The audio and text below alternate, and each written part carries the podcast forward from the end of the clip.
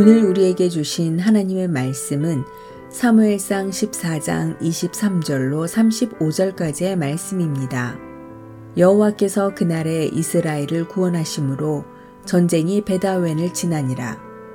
이날에 이스라엘 백성들이 피곤하였으니 이는 사울이 백성에게 맹세시켜 경계하여 이르기를 전혀 곧 내가 내 원수에게 보복하는 때까지 아무 음식물이든지 먹는 사람은 저주를 받을지어다 하였습니다.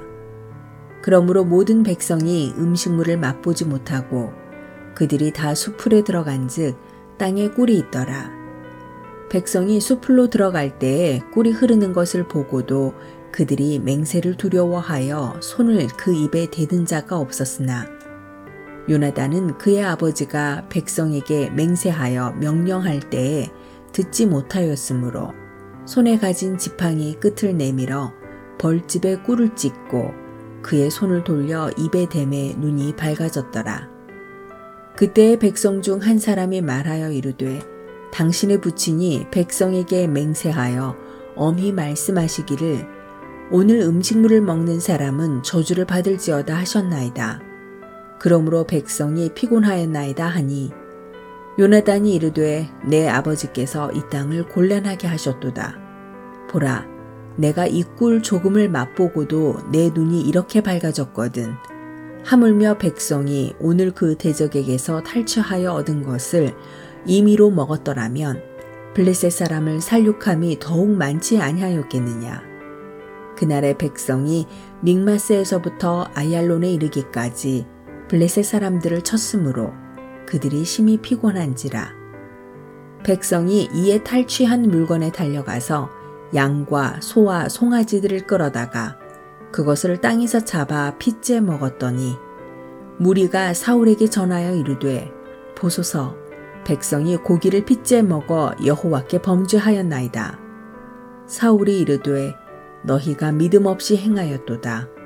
이제 큰 돌을 내게로 굴려오라 하고 또 사울이 이르되 너희는 백성 중에 흩어져 다니며 그들에게 이르기를 사람은 각기 소와 양을 이리로 끌어다가 여기서 잡아 먹되 핏째로 먹어 여호와께 범죄하지 말라 하라 하매 그 밤에 모든 백성이 각각 자기의 소를 끌어다가 거기서 잡으니라. 사울이 여호와를 위하여 제단을 쌓았으니 이는 그가 여호와를 위하여 처음 쌓은 제단이었더라 아멘 안녕하세요. 수요 묵상의 시간입니다. 이스라엘은 블레셋과 전쟁을 하고 있었습니다.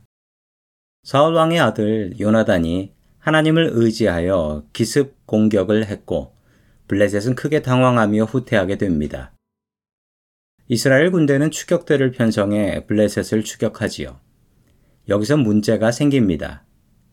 지혜로운 요나단과 반대로 그의 아버지 사울 왕은 어리석었습니다.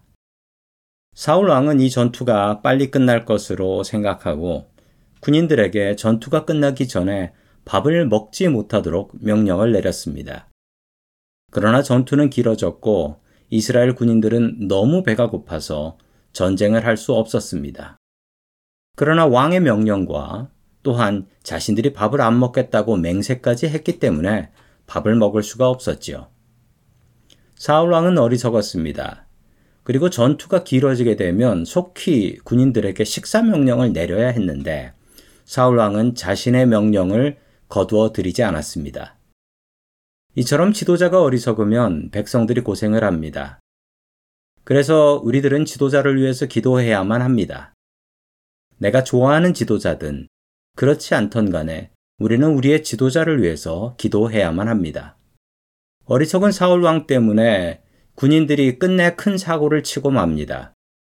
너무 배고팠던 이스라엘 군인들은 양과 소와 송아지를 마구 잡아서 피를 빼지도 않고 그냥 잡아먹어 버렸습니다. 이는 성경이 엄히 금하고 있는 바였습니다. 사울왕은 이 일 때문에 하나님께 벌받을 것이 두려웠습니다. 그래서 그는 돌들을 모아서 하나님께 재단을 쌓게 되지요. 성경은 이 모습을 안타깝게 기록하고 있습니다. 이는 사울 왕이 여호와를 위해서 처음 쌓은 재단이었다.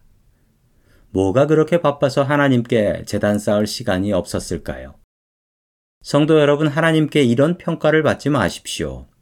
하나님께 예배 드리는 것보다 더욱더 귀한 것은 세상에 없습니다. 아무리 바빠도 예배와 기도를 게을리하지 마십시오.